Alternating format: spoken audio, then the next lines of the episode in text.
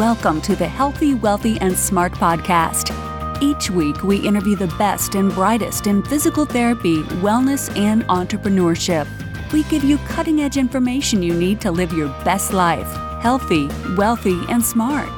The information in this podcast is for entertainment purposes only and should not be used as personalized medical advice. And now, here's your host, Dr. Karen Litzy. Everybody, welcome back to the podcast. As always, I thank you for listening, downloading, and commenting about these episodes. I really appreciate it. In today's episode, we are sponsored by FreshBooks. They are offering a 30 day unrestricted free trial to my listeners. To claim it, just go to freshbooks.com slash HWS and enter healthy, wealthy, and smart in the How Did You Hear About Us section. So today's episode, it's not about health and wellness, it's not about physical therapy because as you know, I like to have episodes that will help everyone, that will help the entrepreneur, that will help the student, that will help the working therapist or healthcare worker or practitioner, and that will help the everyday entrepreneur. And in this episode, I am thrilled to have with me Scott Ford. He is the founder and CEO of Cornerstone Wealth Management Group, an independent registered investment advisory firm serving entrepreneurs, business owners, executives, and their families. The firm specializes in comprehensive wealth management, business liquidity strategies, and SBA financing. It is Scott's mission to help his clients pursue financial freedom and live a balanced and fulfilled life. He is the author of three books Financial Jiu-Jitsu, A Fighter's Guide to Conquering Your Finances, the Widow's Wealth Map Six Steps to Beginning Again, and the New York Times bestseller, The Sustainable Edge 15 Minutes a Week to a Richer Entrepreneurial Life. He, his wife, and two children reside in Hedgesville, West Virginia. So, what did Scott and I talk about today? Well, we actually talked about a lot of your questions. I put out onto social media hey, what do you guys want to know about wealth management and about financial planning? And you came back with some really great questions. So, in this episode, we discuss how to shift to long term mindset with the lifetime extender exercise. And we actually go through this full exercise in the episode. The sustainable edge, balancing personal life to achieve professional growth.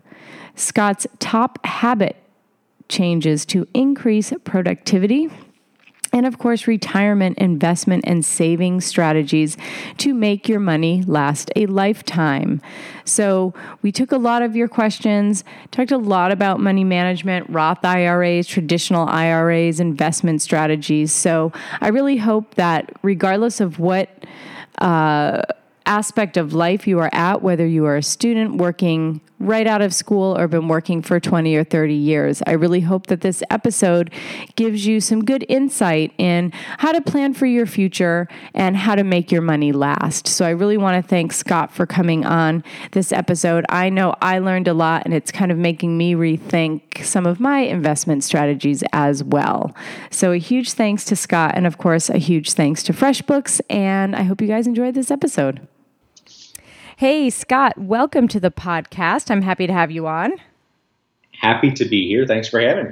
Sure. And I think this is like the first time I've had someone from wealth management world on the podcast. So I'm really excited to learn a lot from you. So thanks for coming on.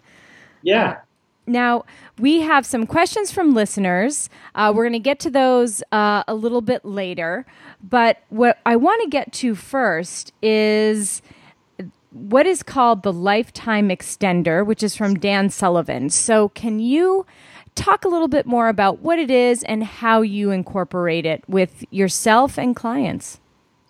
Sure. So, this is actually timely in that I work with 12 other wealth management firms throughout the country. And so we do monthly calls, had our monthly call today, and I brought this up. And in, in talking about it, I first learned about this in 1999. I was in Strategic Coach, Dan Sullivan's coaching program for business owners and entrepreneurs in Toronto. And the very first session, he brings up this lifetime extender. And the way it works is you pick an age, and he's got a graphic that you work through. And if you don't mind, I'll work it through with you, Karen. We can kind of go through the exercise. I think that might be the most useful. Yeah, that would be great.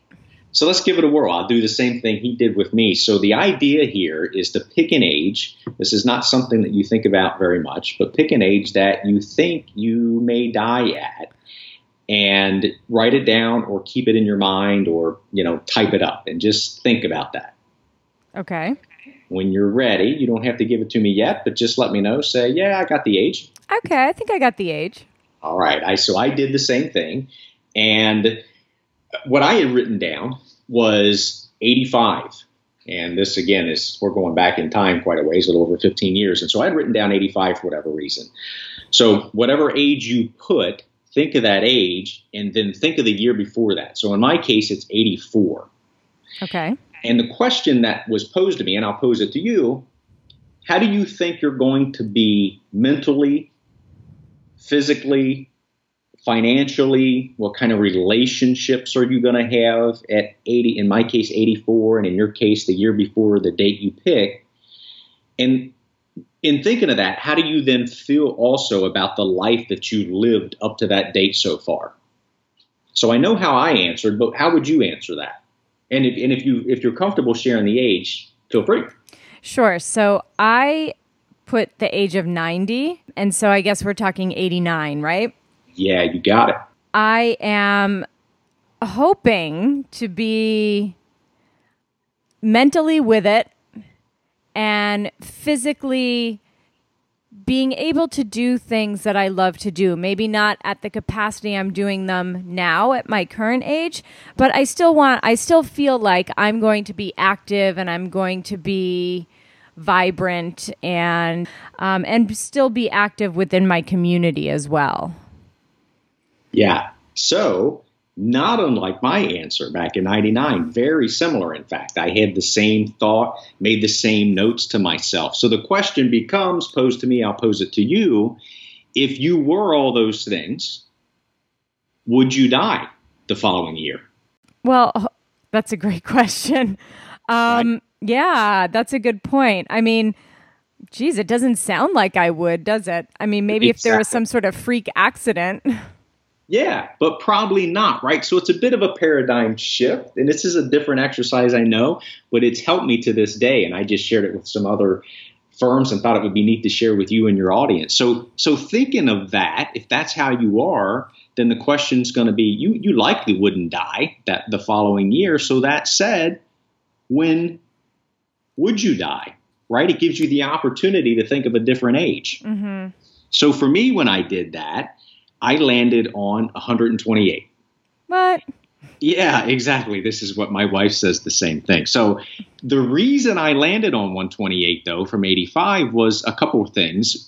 One, technology, right? In the, the day and age we live in, there's lots of technology on its way that could help extend that. And two, and this is random, but it's the thought exercise I had and I actually got it from Dan Sullivan, that allows me to live the whole way through the 21st century from year one the whole way through this century I would have lived through if I made it to 128, right? Mm-hmm. So sounds random, but the point being, you pick an age now. If you're still healthy at 89, what would that age be? Um, I was going to say like 97. Okay, fair enough. So we just gained nine, seven, you know, seven years. That's pretty powerful. I, I really went out there, but that's cool, right? Mm-hmm. So as I said, with the 128, my wife thinks uh, I'm crazy, but here's the thing. So, number one, this is probably the first time, well, maybe the first time in your life that you actually have a number that we're looking at as far as uh, checking out of here number. At least it was for me, and it may be for you. And it, it gives our brain to the ability to believe this and be thinking about it. So, if I now have thoughts about you know, something happening at 70 or 75, I've locked in this 128 number and my brain's thinking, no, no, no, we, we have 128 is what we're pushing towards. And here's the funny thing, and this is what I share with my wife. So what happens if I'm wrong? Mm-hmm. right. I don't really lose that game, right? If I don't make it to 128, who loses that game? Not really me. But the cool thing is it changes my thinking about my health right? So when I'm locking in at 128, my halfway point 64.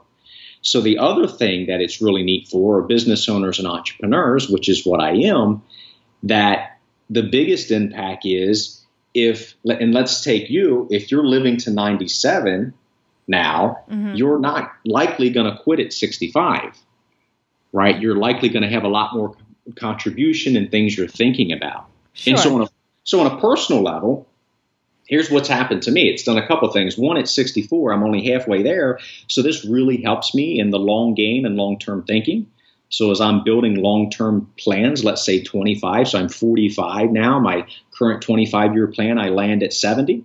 Well, I'm just over my halfway point. So that's the way I'm thinking about this. So my best years still could be ahead of me.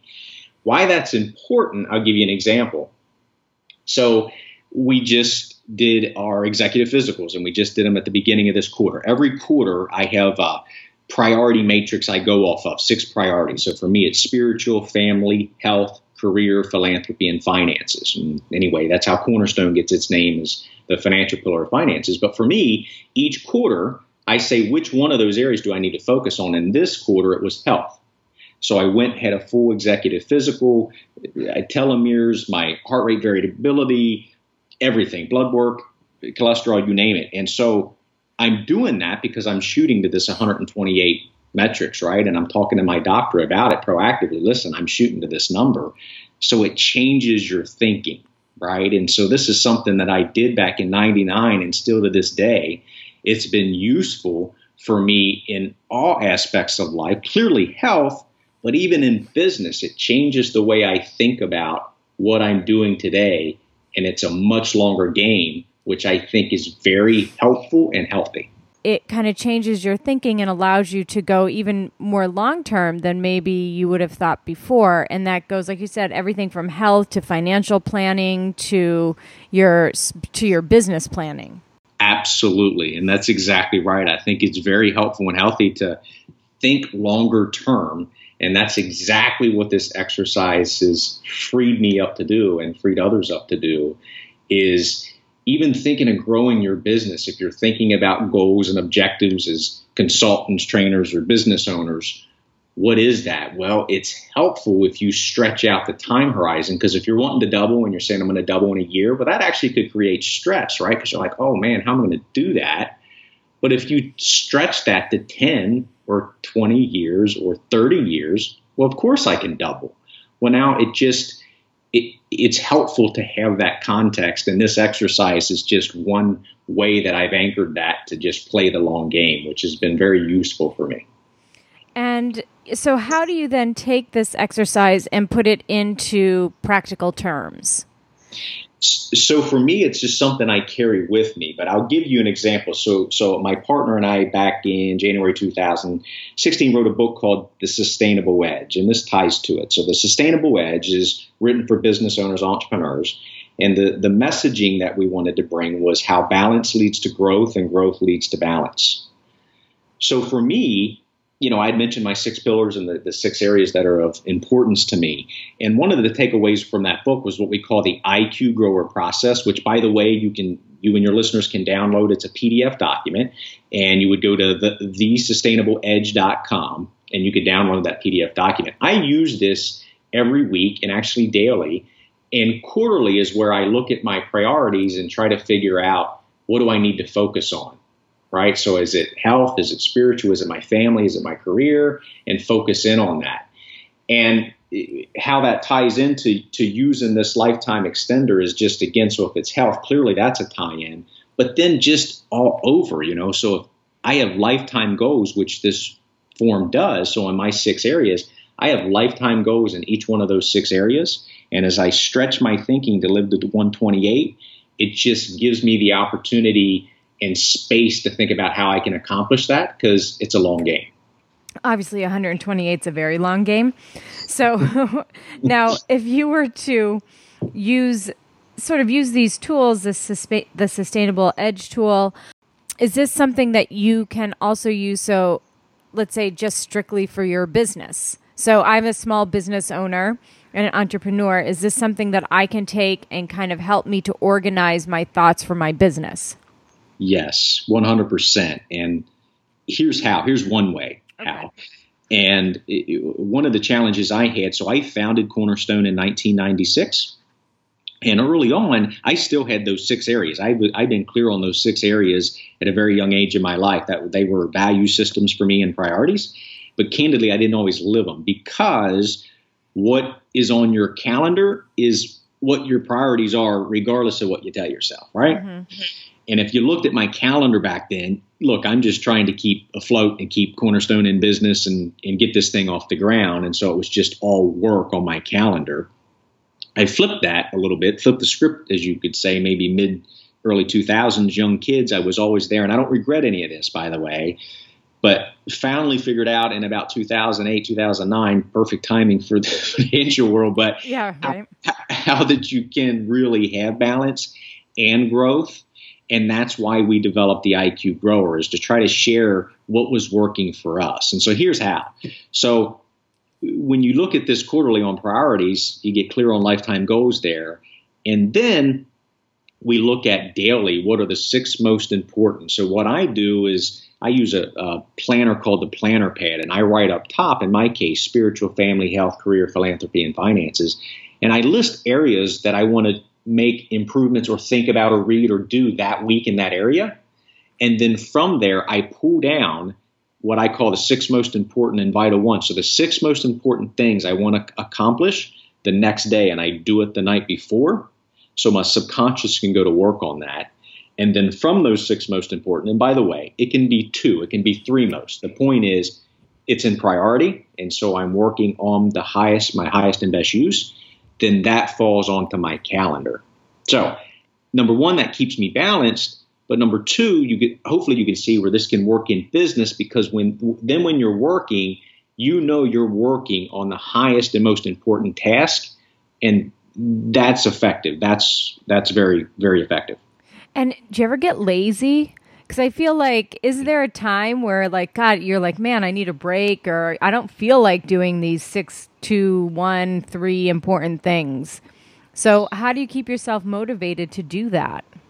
Yeah, it, it, both, right? When, when I say both, you, it's easy to get lazy not to do the six most or three most the night before but it just has clicked for me, especially since about 2008, 2009, of doing it because th- that little pain of discipline has just paid had so much dividends that it's paid me that it's so worth it, mm-hmm. right? And so I just have gotten into the habit, and so it's so easy for me to do. And then once it's on my sheet, it hasn't been too hard eh, for me to follow through. Now that said, eh, certainly there's plenty of times I may not get through number one, right?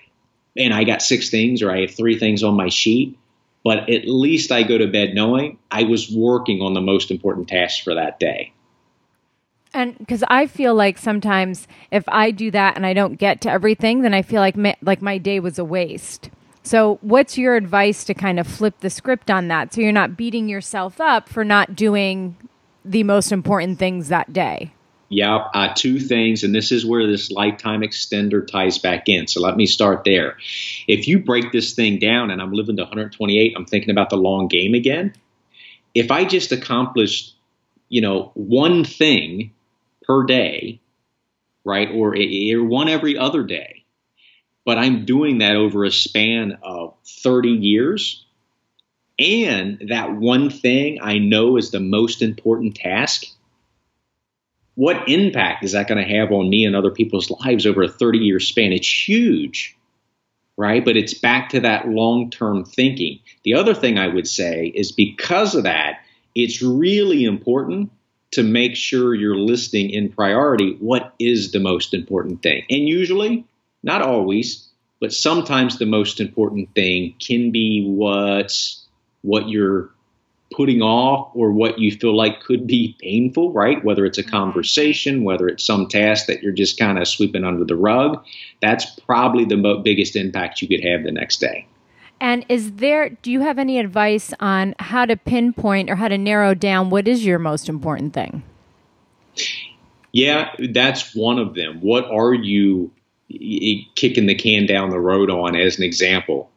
At times that can become your most important thing right it's uh, you're putting it off yet it's going to have the biggest impact i'll give you an example and that is work related and that's people issues, right? So people issues are almost always the most difficult issues, but almost always have the biggest impact.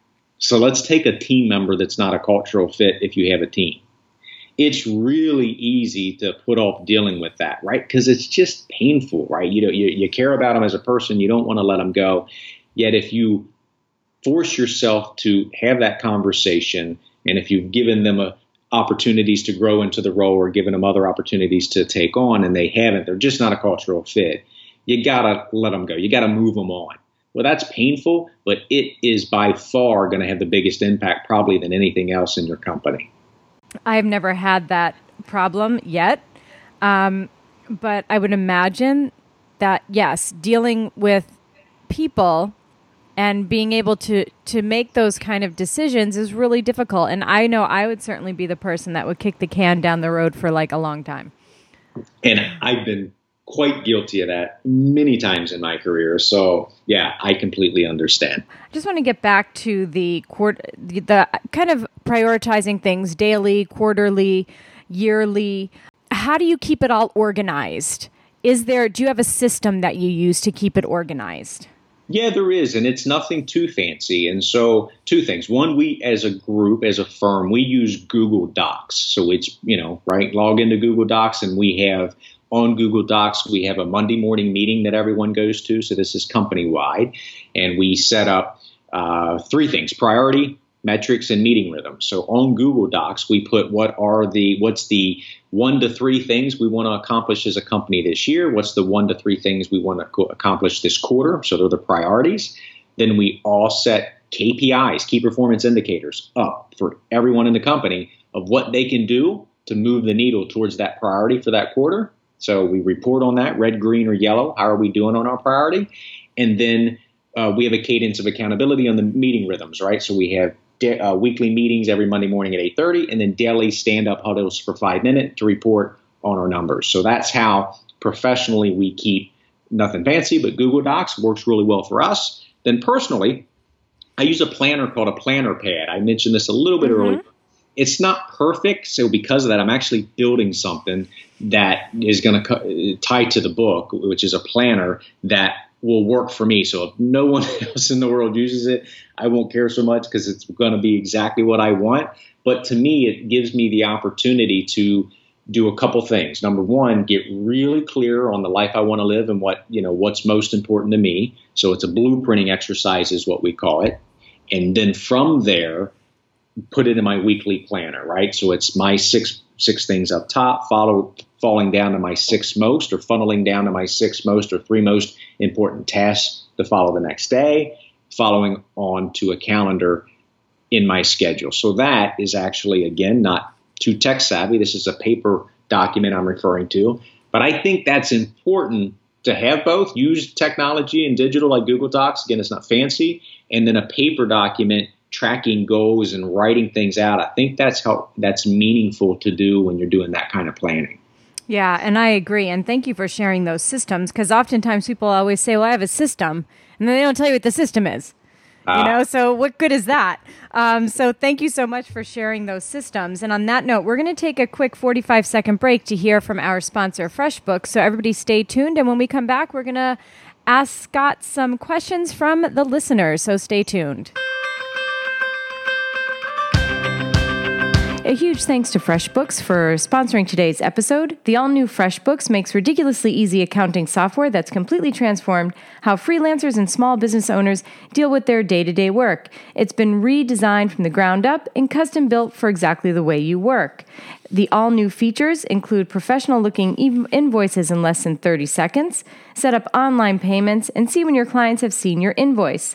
FreshBooks is offering a 30 day unrestricted free trial to my listeners. To claim it, just go to freshbooks.com slash HWS and enter healthy, wealthy, and smart in the How Did You Hear About Us section. And it's ridiculously easy. I have been using it. If I can use it, you can too. And now back to today's episode. Hey, everybody, we are back, and I am here with the CEO and founder of Cornerstone Wealth Management, Scott Ford. So, Scott, we have, like I said, we have questions from some of our listeners. And as we kind of talked before we went on the air, a lot of our listeners are physical therapists, students, medical professionals, fitness professionals. Um, so a lot of people who are not in the wealth management arena. So we've got some questions. And if you're ready, let's get to it. Sure. Let's give it a shot. Okay. One question was from uh, Nicole Ivanovic. I hope I said that correctly. I think I did.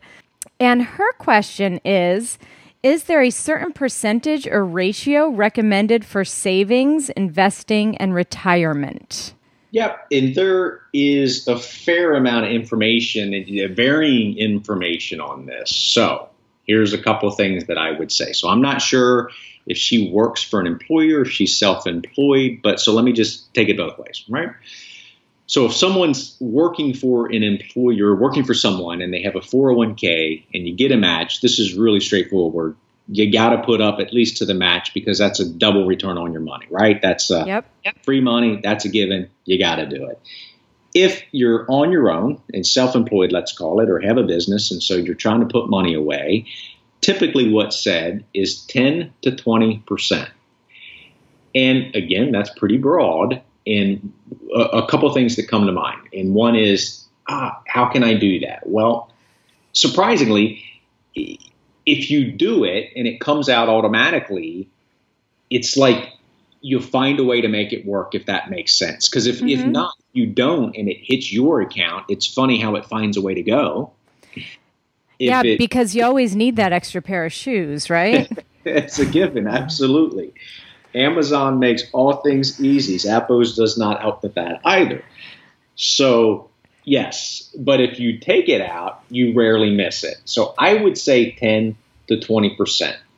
and Yep, go ahead. Oh, I was going to say, and um, I love the fact that you said if you just take it out. So, because there are ways to just take that right out of your account and put it right into retirement throughout the year, that it just goes automatically. You can make that setup, right? Uh, that's exactly right. And yeah. that's the way to do it, right? Making all of this automatic so you don't see it and you don't have to think about it. Done. Yeah. yeah. You know, and an easy book on this, by the way, is Automatic Millionaire from David Bach. It's an easy read. It may take you an hour. Some really good tips, but it, it, why it's called Automatic Millionaire is because all of his recommendations are simple and it's automatic. It's straightforward. Just set it and forget it. So I concur with a lot of that thinking. That said, and though I'm in the some of this is counterintuitive because though I'm in the space of wealth management and financial planning, and also investing ties into that. One of your best investments, if this person has their own business, is in themselves and in their business. So I'm not going to minimize my statement of 10 to 20 percent because I think you should. I'm also not going to overstate that you overdo that when you should and could be building up cash because in business, cash is king and growth sucks cash.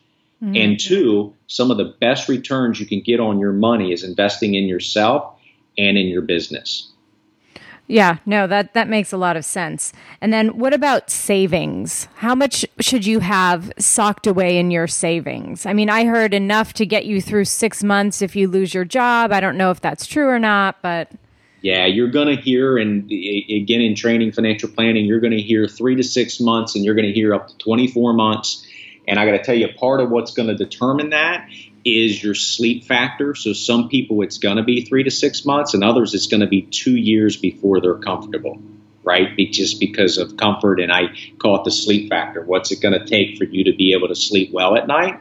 Some people, that's three months. Some people, that's two years. Got it. So that's really up to your personal comfort then. Absolutely. But I would start, I think a six months is a good starting number. Yeah.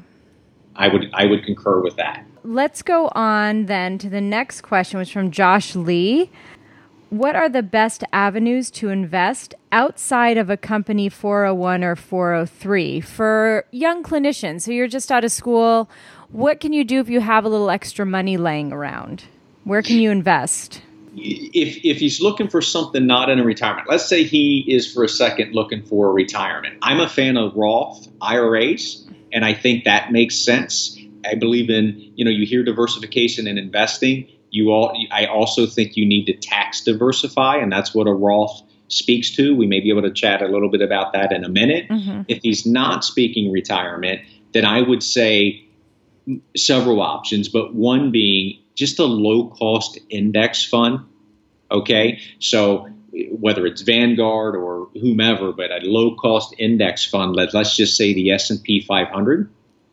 And same thing, you can make this automatic. You can put a lump sum in, or he could put a hundred bucks or 25 bucks a month that's deducted out of his checking or savings account that's going to be invested in a low cost ETF index fund. The benefit, no commission, so no one's selling you anything really low cost to own that. It may be 10, 15 basis points, maybe three to five basis points, so very inexpensive. And you're going to, okay, what you need to be aware of with this, you're going to get what the market gives, right? Mm-hmm. So, term, if you're believing in the U.S. economy and this person's young, probably going to be just great over the next, you know, 10, 20. Again, thinking of the long game. You just have to realize we could have another bear market and shouldn't say could we will, it's just when and you're just going to have to if you're going to just be in that s&p you can't be getting in and out of it you got to ride those ups and downs so but that's what i would say for simplicity ease and long-term benefit and what's a basis point yep so cost to own that fund. So with an ETF, so you're, what's happening and with the S&P 500 is the example I, I, gave, you're owning a piece of all 500 of these stocks mm-hmm. in the S&P 500, right? So to do that, they package these ETFs, exchange traded funds, and there's a cost to package that. And like I mentioned, maybe it's five basis points or 10. So let's take 10 basis points for easy math. That's 10% of 1% is what they're charging you you're right. You have to just have confidence and just kind of ride it out for the long term. And that's the way I looked at it too. I'm like, I'm not going to take this money out for like 40 years. So what do you know? Uh, yeah. Again, going back to that long term outlook. And, and I agree. And I'll just add one thing, and that is don't be scared of cash either, right? So he, you know, wanting to invest, I get it. You're wanting to make a return. So, but it's okay to put money in a money market, you know, a savings account, something like that. Granted, you're not making money, but again, if you're thinking of the long game, if you're the one with cash and we get some big correction, whether that's in real estate, commodities, or the market, that person with cash has the biggest opportunity, right? So yeah. don't be scared of really over sitting on cash if you're young as well. Okay. And then you mentioned earlier a Roth IRA. So can you talk about the pros and cons of a Roth versus a traditional IRA? Yeah, sure. So I look at it like this. It's like a farmer and do, would you if you're a farmer, would you rather pay tax on the seed or would you rather pay tax on the crop? So for me, I'd rather pay tax on the C. Now, that said, I have both. I have a 401k, but also have a Roth 401k because I like having options. I think the person with options wins. So, a IRA, when you put money in, let's say you put 2000 a year into an IRA, you're able to tax deduct that, meaning you don't pay tax on that 2000, so all 2000 goes in, right? Mm-hmm. Then it accumulates and grows ideally, and at retirement, whatever, let's call that 65, whatever age it is for you, then that money is all taxed, including the earnings. A Roth is the exact opposite. You put 2000 in, well, you've, you're paying tax on that 2000. But the 2000 now has already been taxed, and the growth on that 2000 is tax free. So that's my analogy of would you rather pay tax on the seed or on the crop, and in this case, the crop being the Roth, all of that growth is tax free at the other end, giving flexibilities and options, as well as the person who thinks taxes are going up and not down. Mm-hmm. That would bode well for a Roth IRA as well. For that, you want to be as diver- just diversify yourself, so it's okay to have both. You don't have to have just a Roth and just a traditional. That's exactly right. And I'm actually a fan of that. It's what I do personally. And, and the reason it gives me options, right, depending on where we're at, depending on where I'm at in my life, depending on where we're at with tax codes. I also have tax diversification, meaning options of what bucket to take the money out of when. Yeah, yeah, that makes sense. And I have both also. Uh, last question. And this is let's say you are an entrepreneur and you don't have a 401k and you don't have someone contributing. It's you. You own the business. It's just you. Um, can you explain what an SEP is, and is that the way to go? Yeah, so you're re- referring to like a solo type 401k? Yeah, exactly. Yeah, so the benefits of this is it, where a regular 401k for larger companies, you have ERISA and certain guidelines and rules that you have to play and follow.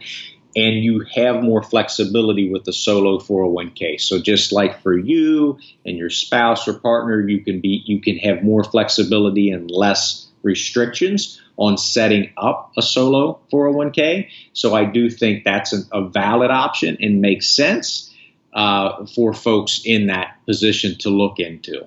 Yeah. It, it, that said, and I know I mentioned it before, but it makes sense. You want to save for retirement. Look at these things. Also, don't be scared to be putting away cash and investing in your business. Certainly at the same time. Yeah, and and I think the last thing to say is get someone to help you. get a professional you know like someone like you or someone you know get a wealth management get a, a financial advisor to help you because yeah. I, I think i'm a huge proponent of that because i didn't know what i was doing at all so yeah.